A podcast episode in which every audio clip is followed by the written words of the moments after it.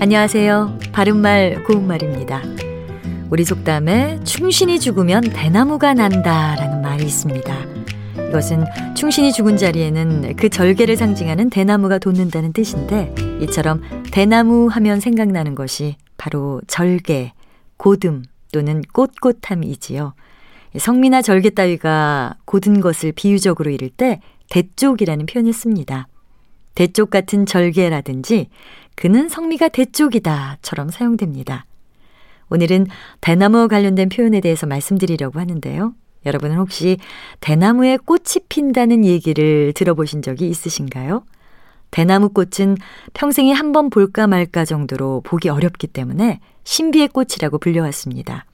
예로부터 대나무에 꽃이 피면 좋은 일이 생길 징조로 여겨져서 희망을 상징하기도 했는데 대나무는 꽃이 지면 죽게 돼서 오히려 흉조로 보기도 했다고 합니다.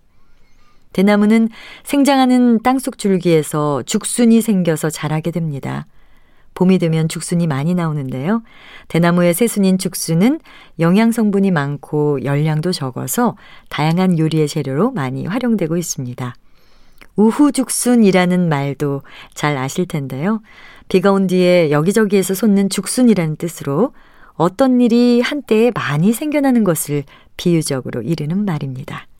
바른말 고운말 아나운서 변희영이었습니다.